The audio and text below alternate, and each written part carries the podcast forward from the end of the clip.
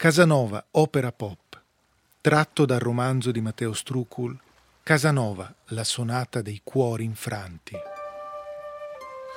Venezia, 1755. Giacomo Casanova è appena tornato da un lungo esilio, ma ancora non sa quale destino lo attende. Avventure, intrighi, seduzione e amore. Questa affascinante storia è raccontata in esclusiva per intesa San Paolo On Air da Red Canzian.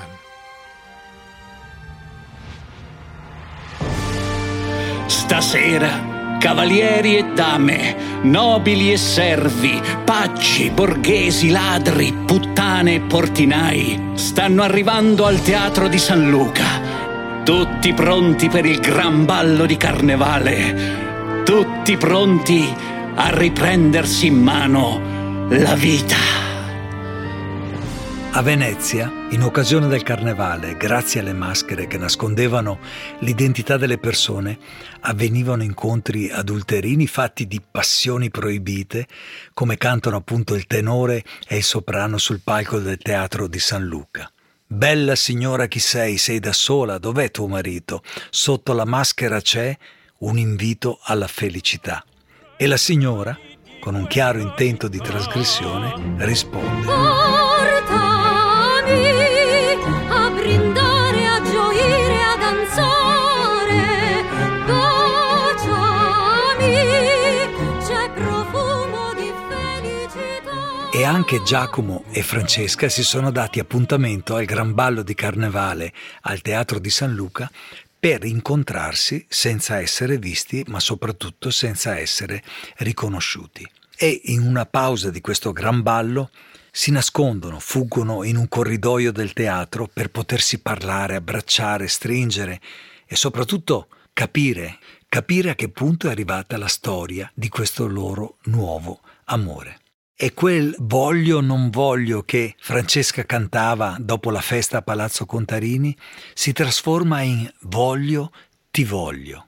Mi abbandono ai baci tuoi e prego non finisca mai. Voglio,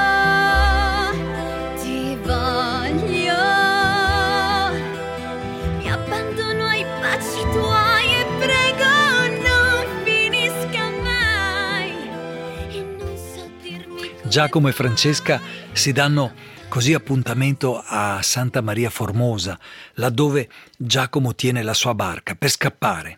Ha provato in tutti i modi a dissuaderla perché lui sa di non essere la persona più affidabile del mondo, ha paura di non dare a Francesca quello che lei merita, ha paura insomma di farla soffrire, ma lei lei dice al diavolo mio padre, io voglio soltanto stare con te. Cosa c'è di più bello e importante che vivere questo amore insieme a te? Insomma, tanto fa che convince Casanova a fuggire con lei.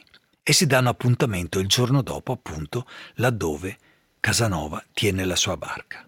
Con una dolcissima promessa. Ci sarò, ci sarai.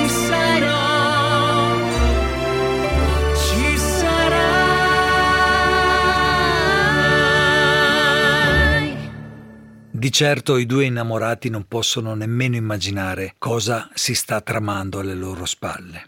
Infatti, l'inquisitore Garzoni e la contessa von Steinberg stanno tramando sulle vite di Giacomo e Francesca in un incontro segreto nella chiesa dei frari.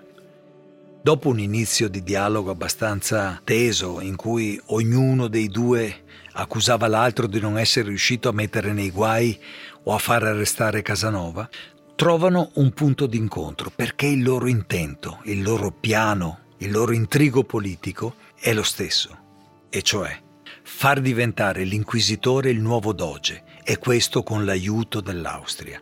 Dopodiché il nuovo doge al potere avrebbe consegnato Venezia all'impero austriaco.